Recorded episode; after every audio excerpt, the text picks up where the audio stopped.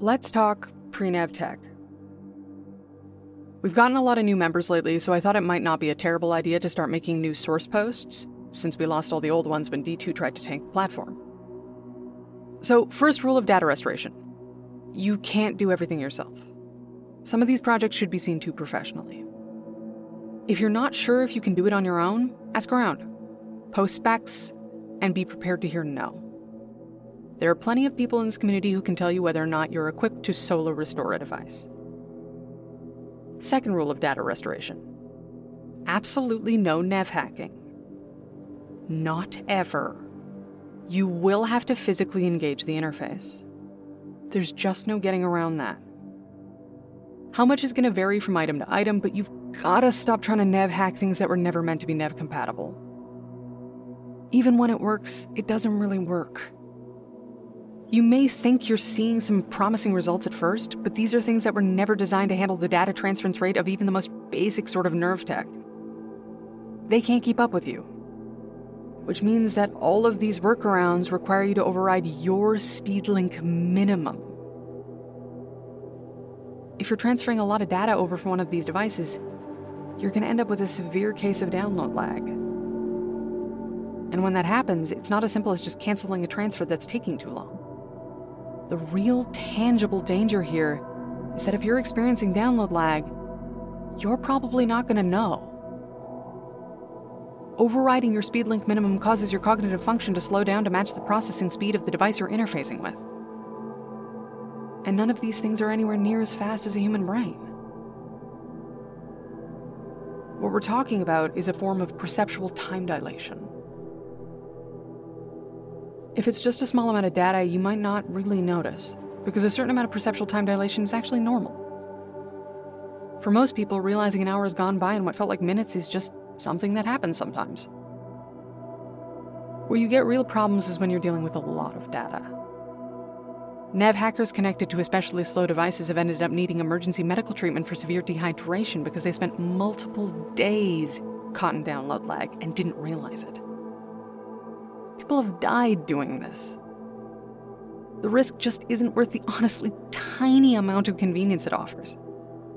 For something like an old cell phone, you still have to physically interact with the device to make sure it's unlocked and remotely accessible to you in the first place. It's an experimental novelty, not a viable method of data restoration. Not only is it dangerous, there are more steps involved than the alternative. Pulling the onboard memory from a digital device is usually a relatively simple process. Finding a way to unlock it is usually the most complicated part. After that, all you have to do is adjust the settings, connect it to an intermediary upload system, and start the transference process. It might seem like it's taking a while, but it would take the exact same amount of time if you nev hacked it. You just wouldn't know. At least this way, you'll be free to do whatever you want while you wait. Third rule of data restoration. Okay, this one is actually only sort of about data restoration. This is a community rule and one the mods have only recently implemented. People are allowed to disagree with you. If you're new to this community, it won't be long before you encounter certain opinions.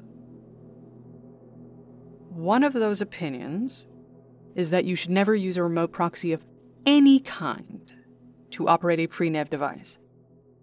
Not even a prosthesis, which is explicitly designed to allow a person without full mobility to enjoy full mobility in a human like proxy, often one which perfectly mirrors their living human body. You'll hear some.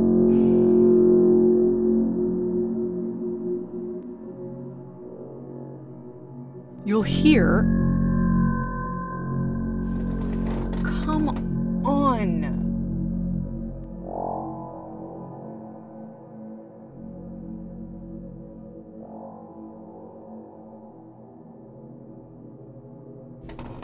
You'll hear some things about motor skill desync causing droppages and inconsistent response times when dealing with touchscreens, and you'll hear. You'll hear just a whole lot of things about a loss of the authentic technological experience central to engaging in data restoration. I'm going to be the one to paint a big old target on my back here and say, I personally think this is snobbery. I don't think this attitude is founded in anything tangible. In fact, I think it's not only cruel and exclusionary to some of the members of our community, I think it's actively detrimental to restoration efforts, particularly when it comes to analog tech. For those of you who aren't well versed in technological history, analog is pre digital. It's one step further removed from pre NEV. If we're in the nerve tech age, then the age before this was the digital age, and the age before that was the analog age. Make sense? So, analog. When it comes to analog storage devices, most of what you're going to be dealing with as a hobbyist is either optical discs like CDs and DVDs, or things like cassettes and tapes. Now, in terms of the latter, that usually means magnetic tape. There also exist things like magnetic wire recordings, but you're unlikely to come across one of those unless you're actively looking for it. The first thing you need to know about magnetic tape is that it's sensitive. It doesn't handle heat well, it's sensitive to moisture, and it absolutely hates being dirty. Ideal conditions for handling tapes are cool, dry, and clean. So, as far as tape is concerned, your living human body is mostly just water and oil and dust. Under most conditions, you're probably not warm enough to pose a heat issue. But if you're working in a small, poorly ventilated room, you could hypothetically raise its ambient temperature above the safety threshold. And that's because human breath has a relative humidity of 100%. For reference, the recommended conditions for magnetic tape storage ask for a relative humidity of 40% or below at room temperature. The higher the relative humidity of the air, the colder the room should be to compensate. On top of that, your skin produces natural oils to protect itself. And while it's easy enough to wash your hands or wear gloves, you're also constantly in the process of shedding dead cells. The human body is a dust factory. Now, when it comes to optical discs, this isn't nearly as much of a problem.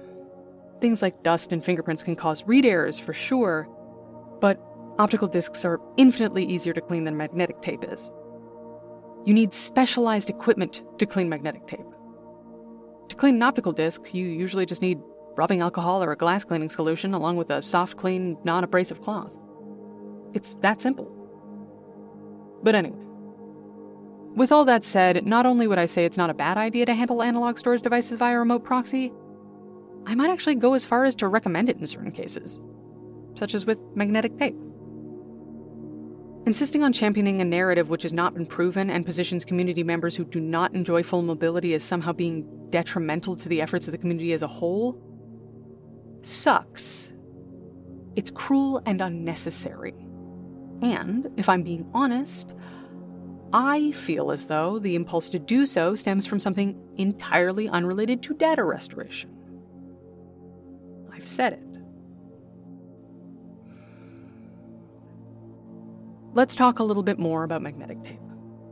Since so many of you are new to the community, I'd like to go ahead and manage some expectations. I know tape is experiencing a little bit of a renaissance, and that's probably exactly what brought some of you here.